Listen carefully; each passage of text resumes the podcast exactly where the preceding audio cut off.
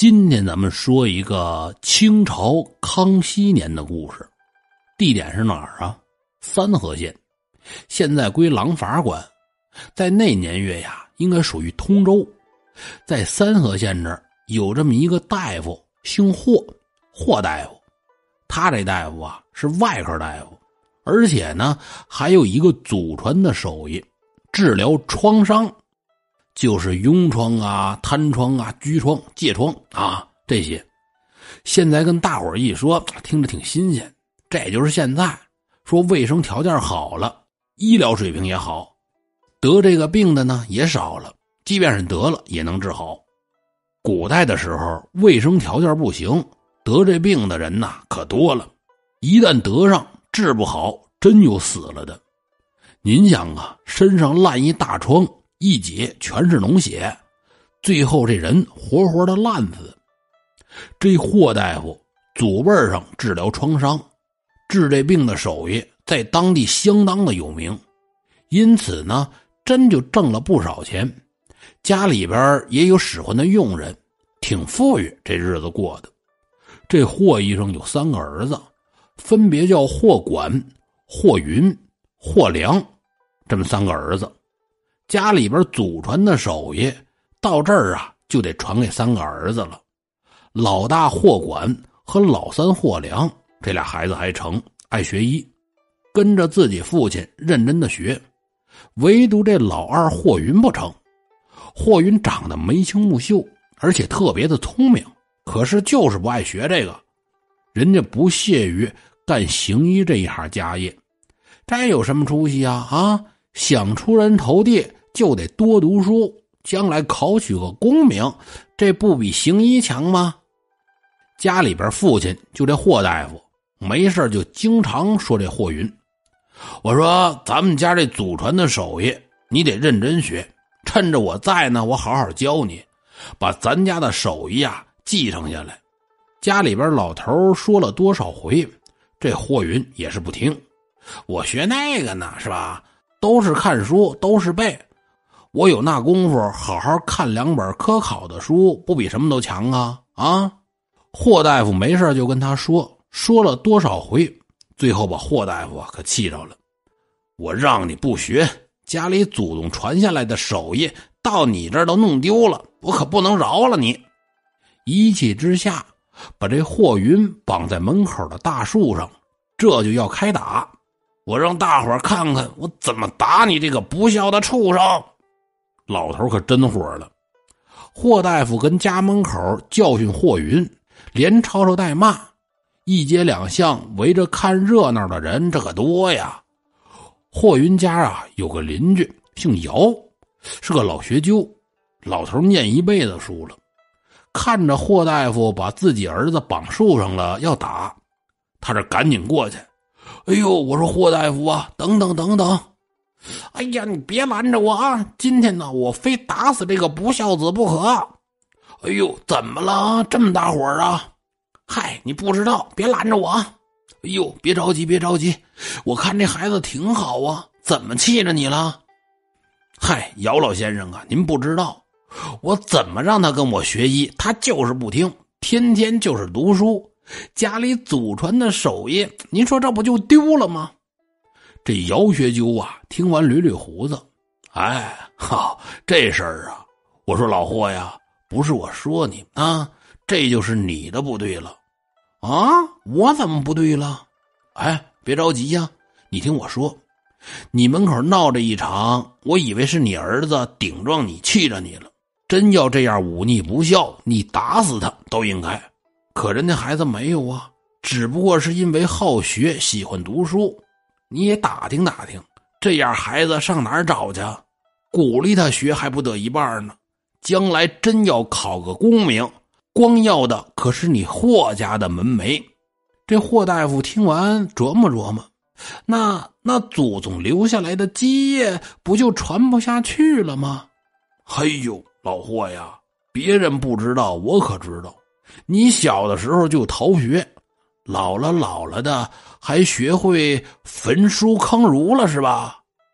霍大夫还真想起自己小时候不爱学习、逃课的事儿，弄得呀还挺不好意思。姚学究又问霍云：“孩子呀，平时喜欢读什么书啊？”霍云这特别懂规矩，回老先生话，都是一些科举考试的文章。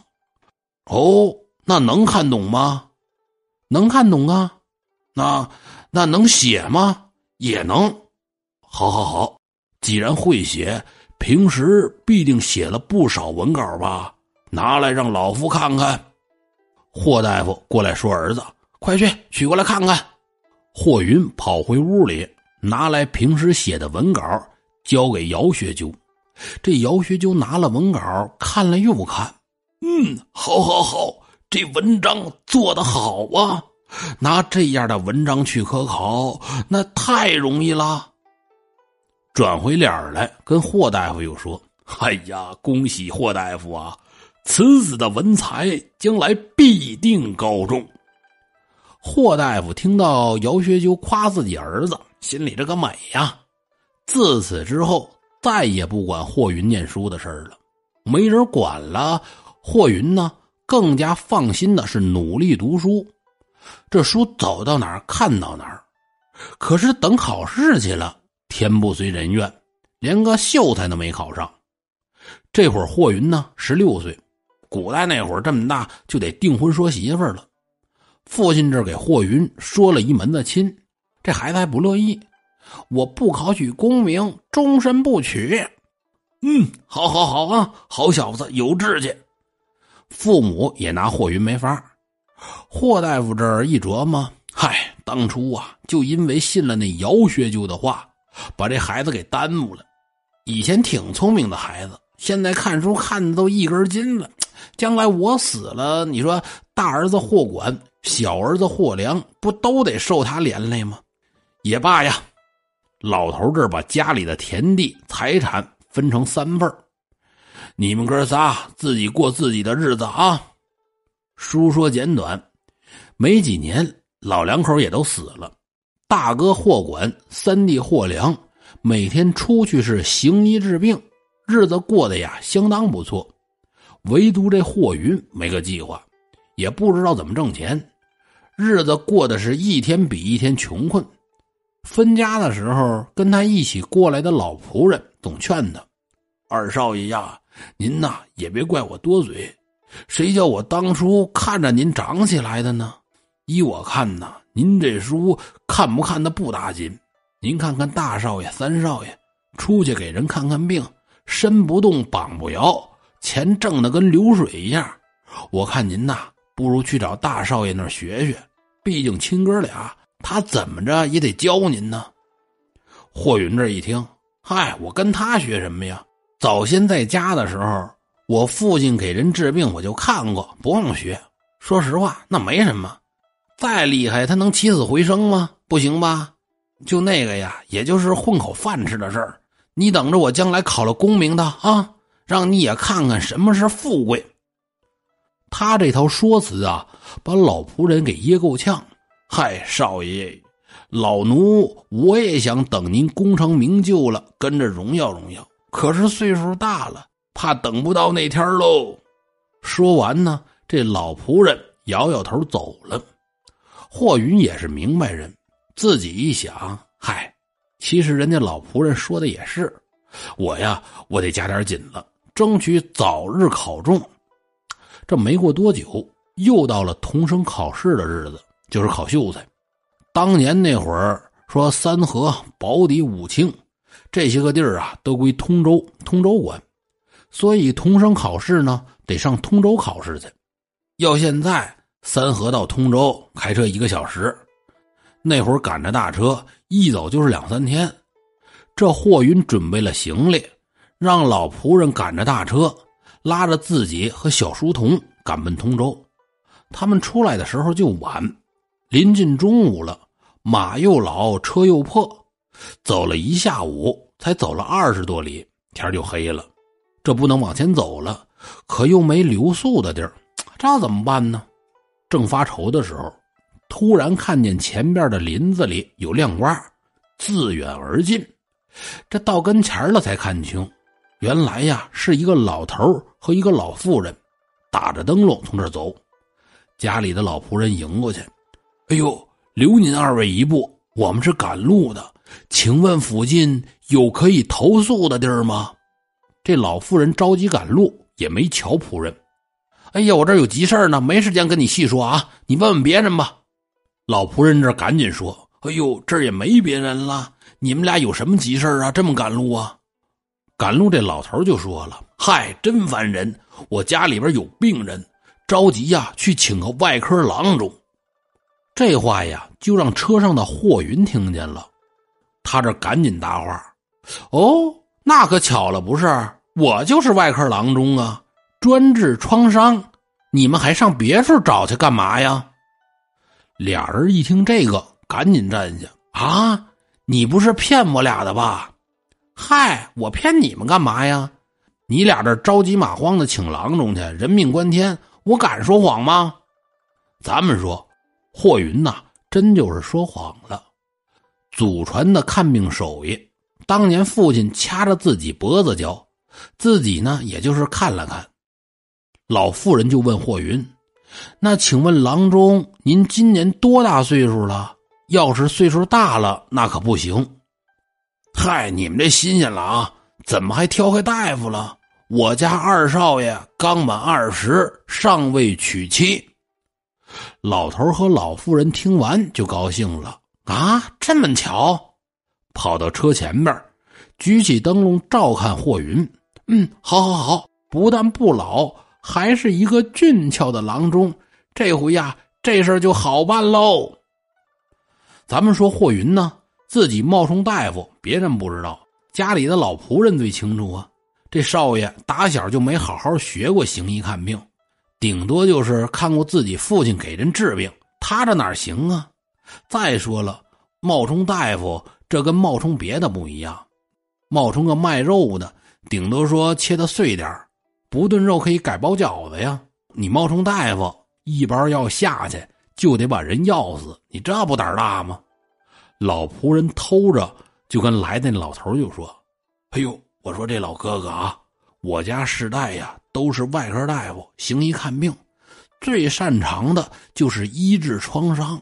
可是我们家这少爷呀，一直以来都读的是科举之书，看病这事儿他不灵。”那老头听完一拨楞脑袋：“哎，这我就得说你了啊！你家少爷自己都说能看病了。”你这横扒拉竖挡着的，你要干嘛呀？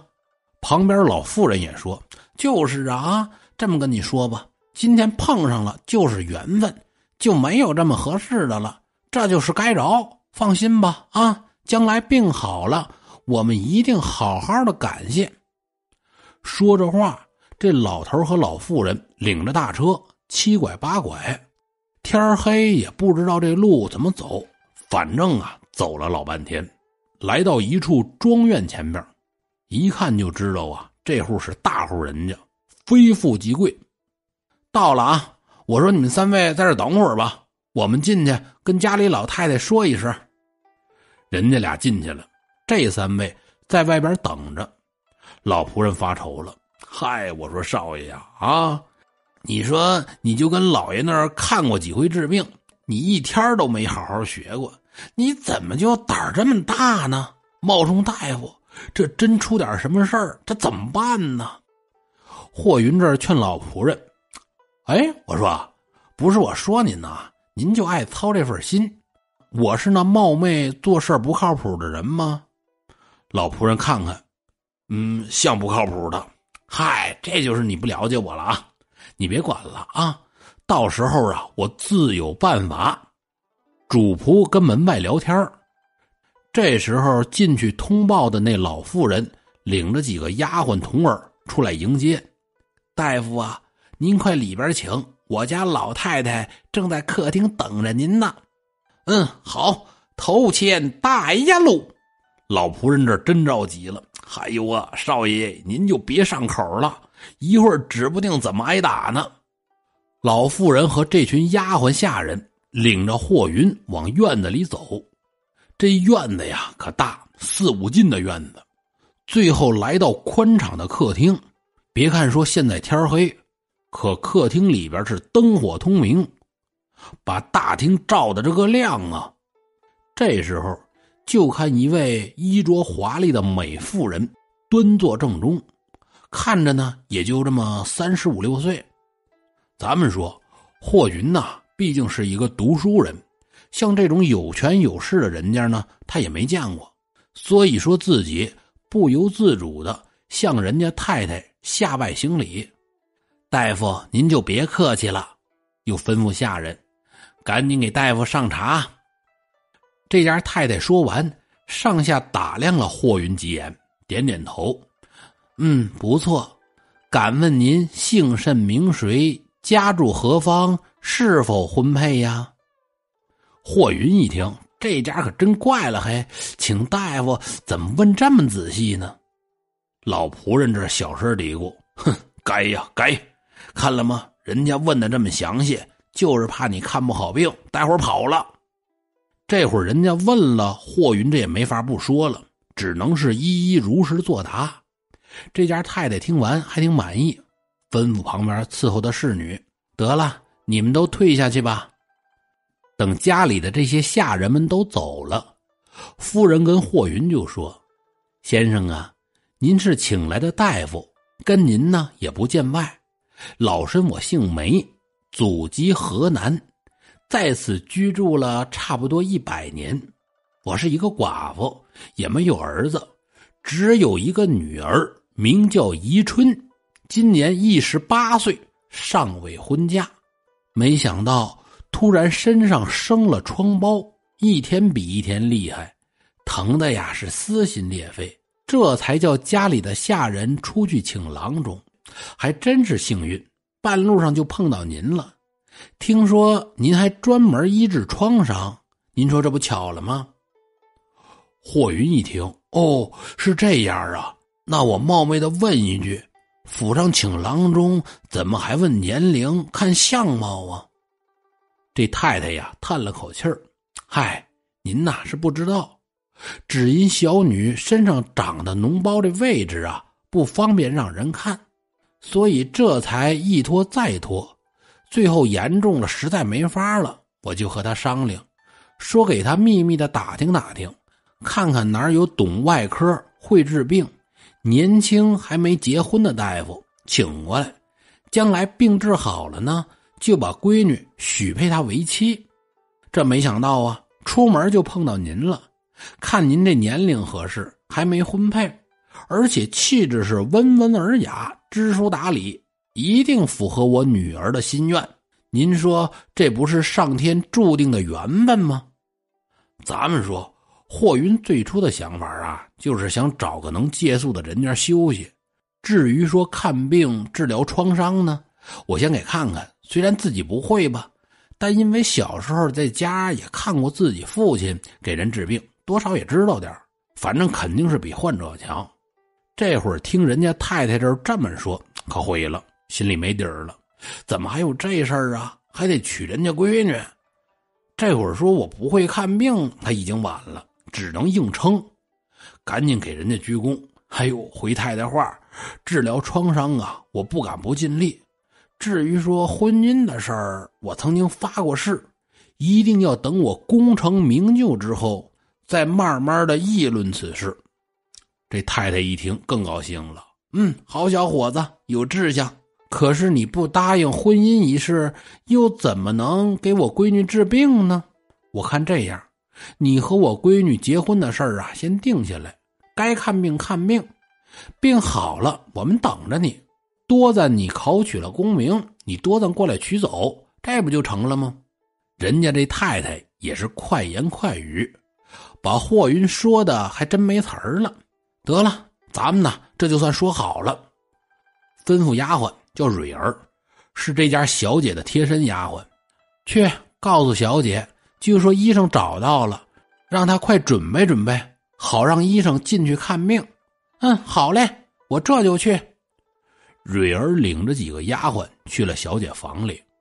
过了一会儿，来了一个丫鬟，在太太耳边低声说了几句。太太一笑，嗯，好。等医生去了，让他自己好好看看。去留啊，就让他自己做主，我也不勉强。哎，好嘞，我这就去说。这丫鬟低着头从霍云这过去的时候呢，还偷眼多瞧了霍云几眼，然后笑着就奔小姐房里走了。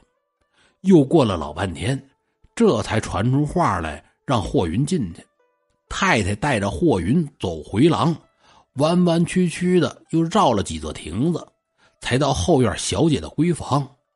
一个丫鬟掀开门帘太太在门外是高声就说：“我儿是坐着呢，还是躺着呢？医生可来了啊！”接着领着霍云走进了小姐的闺房，来到了床榻之前，就看这小姐宜春。穿着红绣衣，抱着裁锦的被子，倚靠着鸳鸯枕，跟床上坐着，小脸粉扑扑的，光彩夺目，艳丽动人。霍云都看傻了眼了。太太跟宜春就说：“闺女呀，这位就是请来的郎中，你看看，让他给你治病行吗？”宜春看看霍云，小脸一红，低着头，一句话也不说。哎，我儿不用害羞，直接和为娘说就行。宜春低声就说：“娘，您看可以就行了。”哦哦哦，这样啊，娘看呐，这么好的小伙子给你瞧病，这就是缘分。娘就先出去了，让蕊儿在这伺候着吧。转回来又跟霍云就说：“大夫，您还多费心，我去准备晚饭。”等看完了病啊，就出来用饭。说完，太太带着丫鬟就走了。宜春叫蕊儿请霍云坐下，蕊儿就说：“既然是来看病的，先看病吧。啊，早治完早好。”宜春这会儿害羞的都不行了。蕊儿上到床上，坐在宜春的旁边，然后向霍云一招手：“来，你过来。”霍云过去，坐在床边。蕊儿慢慢的就把宜春腿上盖的被子掀开，露出了雪白的大腿。霍云都看傻了眼了。蕊儿就喊霍云：“大夫，快瞧病吧！”这会儿霍云才回过神来，就看宜春的大腿上长了一个茶杯那么大的脓疮。霍云这岁数，这么看人家姑娘的大腿，是面红耳赤，也害羞了。勉强的看了一眼这疮包，哦哦哦，呃，可以了，可以了。蕊儿又把被子给宜春盖上，叫其他的丫鬟去带郎中上太太那儿吧。霍云到了客厅，太太这儿还挺着急。哎呦，您瞧完了，这病怎么样啊？霍云这赶紧说回太太的话，小姐这创伤啊不严重，也没有生命危险，只要灵药一敷上。就没事儿了，哦，这听您这么一说，我们就放心了。这吩咐下人赶紧摆酒菜款待先生。书说简短，霍云吃完了饭，这家太太就说：“还请先生早些配灵药为小女治病。”夫人您放心，配药这事儿啊简单，一会儿您给我安排一间清静的屋子，把我的老仆人和书童叫过来。咱们说这房子呀有现成的，把霍云领过去，又把他的老仆人和书童叫进来。门刚关上，老仆人拉着霍云的手就说：“嘿呦，少爷呀，快跑吧！您一本医书都没看过，就要给人家开方子配药，恐怕呀会大祸临头。”最后，老仆人吓得都不行了，劝霍云：“哎呦，少爷，快跑吧！”您什么都不懂，给人家配药，这要是惹出事儿来，可怎么办呢？霍云一摆手：“嗨，这呀，您就不用管了啊，不用惦记了。灵药我有，不用配。”转回脸来，跟书童就说：“童儿啊，我有一把山水画的扇子，你带来了吗？”“嗯，带来了，就在书箱里边啊。”霍云大喜。嗨，我的事儿啊成了，为什么这么高兴啊？咱们之前不说了吗？他就是再不学医术，可是家里边就是干这个的。打小看家里大人给人治病，原理不懂，但看个大概齐。这儿吩咐书童，赶紧去把我的扇子取来。书童赶紧打开书箱子，把这扇子取出来，递给霍云：“这给您。”霍云这扇子下边啊，系着一个紫金锭的扇坠到这儿啊，就得说一句，怕各位不明白。咱们说这紫金锭不是什么金银的挂饰，是一种配好的小药球，棕褐色，中间是通的。都看过这算盘珠子吧？哎，就那样。紫金锭就专门治疗创伤、清热解毒。霍云家里边这药啊有的是，早先拿了一颗丸一看中间是通的，还可以穿上穗子。当扇坠这不挺好吗？哎，就留了这么一颗，没成想今天还真用上了。叫书童去取个碗来，准备清水。对了，让他们家啊用开水泡点茶，泡开了把水避掉，茶叶留着。书童听完，好嘞，我这就去。没多大功夫，都准备好了。霍云把这紫金锭从扇子上解下来。压碎了，拿了这么一点放在瓷碗里，又添了一点水，然后又把泡过的茶叶拿了这么一点也放到碗里边，捣碎和在一起。刚弄好，就听外边丫鬟问了：“先生，药配的怎么样了？我家太太叫我过来问问，好了没有？”“哦哦，好了好了。”“那得您出来吧。”我带您呐去见太太。霍云带着弄好的这药去见太太了。哟，先生您费心了。嗨，太太呀，您就别客气了。医者父母心不是？这我得认真的给小姐诊治，我得亲自给小姐敷上。你们别人他不会弄。太太听完，嗨，先生啊，您就弄吧。您给敷药，我还放心点再说了。将来你就是我家的姑爷，这怕什么呀？太太说完，又吩咐丫鬟：“去把先生带小姐那屋去。”这会儿蕊儿在屋里呀，照看着小姐。看霍云端着配好的药进来，蕊儿高兴了，直夸霍云：“像先生这样长相英俊又懂医术的，实在是难得。”霍云听了，心想：“嗨，我呀，我真就后悔当初没好好学医。这会儿让人家这么夸啊，我自己都亏心。得了，给小姐上药吧。”蕊儿又上床，把宜春的被子掀开，露出雪白的大腿。哎，让霍云给他敷药。霍云这儿再怎么着，他也是大小伙子，看见这大白腿，拿着药碗的这手啊，都哆嗦了。霍云稳了稳心神，用这蚕丝棉蘸上药，一点点的给伊春上药。大白腿就在下边，霍云紧张的脑门子上这汗珠是滴滴答答往下掉。这药总算最后是上好了。宜春赶紧告诉蕊儿：“得药敷好了，请大夫出去吧。”霍云从小姐闺房退出来的时候啊，羞的是满脸通红。这又回去跟太太回话，客气了几句，咱不多说。太太吩咐下人，赶紧给安排休息的地儿啊！这忙活了半夜，跟着受累了。一会儿呢，家里安排好了房间，霍云躺在床上睡觉，可是啊，睡不着了。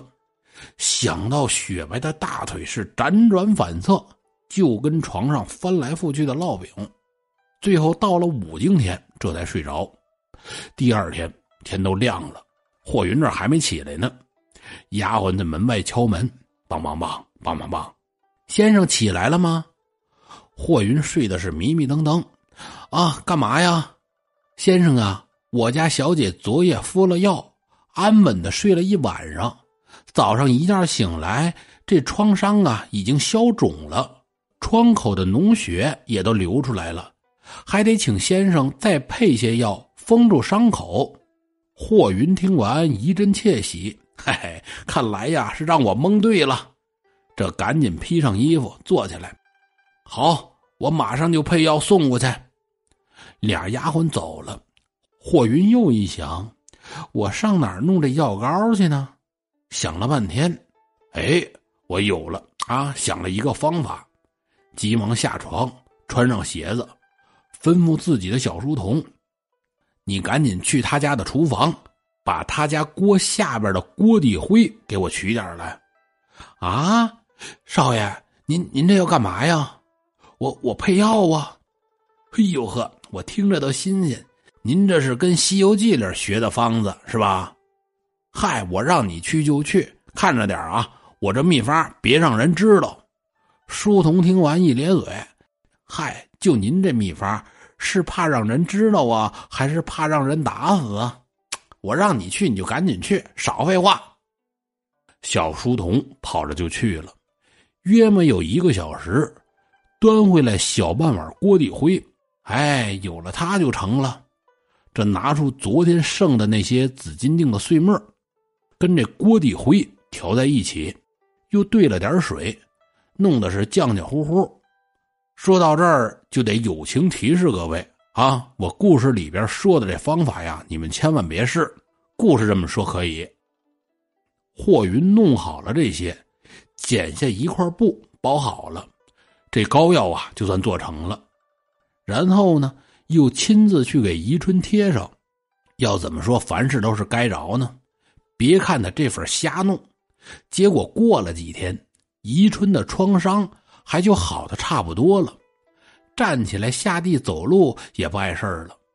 府里太太高兴，摆上酒宴，端起酒杯跟霍云就说：“先生对小女是有救命之恩，依我看呐，选一个好日子，你们把婚事结了。”霍云一看，这会儿小姐的病也好了。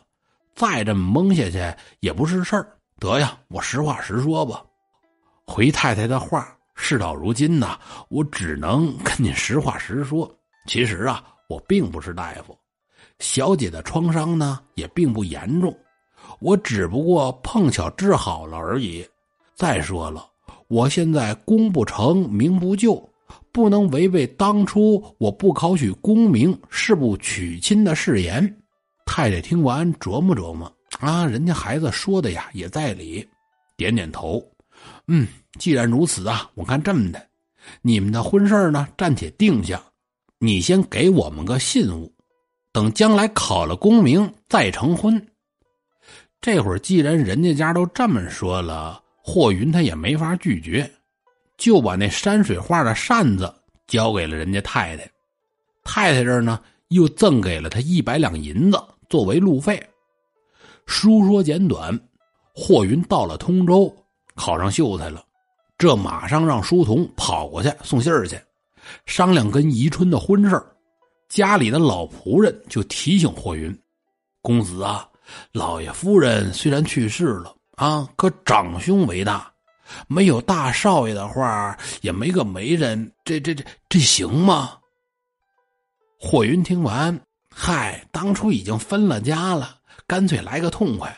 我呀，我给他们当上门女婿不就成了吗？还费那事儿干嘛呀？结果霍云呐，还真就给人家当了上门女婿。等结了婚之后，这会儿太太呢就叫岳母了啊，在岳母这儿住了一个来月。岳母就告诉霍云，说姑爷呀，毕竟这荒郊野外不能久居。在顺天府，就是北京城里右安门外，我家呢还有一处旧宅子，你们两口子呀搬到那儿住吧。霍云一听挺高兴，毕竟是城里，出来进去的也方便。这带了媳妇宜春，还有家丁仆人二三十口子人，这会儿他也一大家子了，赶着十来辆大车，拉着行李去了右安门这老宅子这儿。到这儿一看呢。有点发愁了，这宅子门口是萧条破败，一进大门，就看这第一进的院子里边几间破房子，这显然是荒废挺长时间了呀。等进到第二进院子的时候，里边是焕然一新，房屋高大，雕梁画栋，就跟皇宫一样。幸福的日子呀，这也就算过上了。他这媳妇宜春呢，也是学问渊博。帮着霍云做做诗，看看科考的文章，夫妻恩爱和睦。又过了一年多，宜春又给霍云生了一个儿子。后来呀，霍云考中了举人，穿不尽的绫罗绸缎是吃不尽的山珍海味。有这么一天，宜春突然哭着跟霍云就说：“说夫君呐，我当初遭受了创伤，得夫君医治痊愈，才以身相许，报答您的大恩。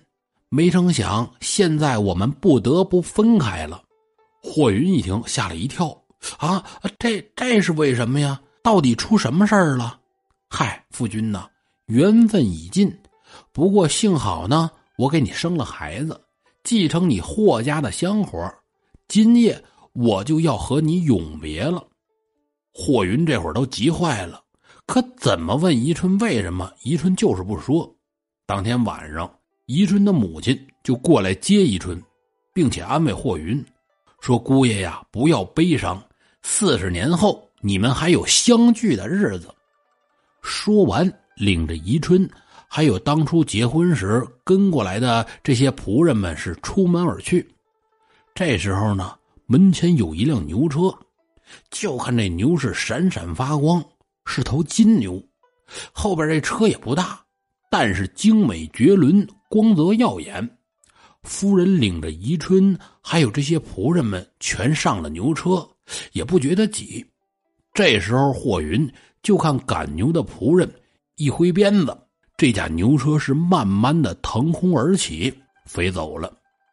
霍云站在门口，泪如雨下。老仆人和书童怎么劝他也不行，这别跟外边哭了，回屋吧。回到院里一看，嘿，雕梁画栋的房子也没了。嗨，这少奶奶呀，还是神仙，临走了才知道，这上哪儿说理去？虽然房子没了。可给霍云呢留下了一大笔银子，就这样，霍云仍然算得上是富豪。再到后来，霍云又考中了进士，被朝廷外放做了县令，在任上是克己奉公、爱民如子。由于政绩突出，又被升迁为刺史。霍云的儿子聪明无比，勤奋好学，直到霍云跟宜春分开的第四十个年头。霍云是寿终正寝，就在去世的当天，有人看见他坐着一辆金色的牛车朝天边飞去。好了，各位，故事就讲到这儿，咱们下期节目见。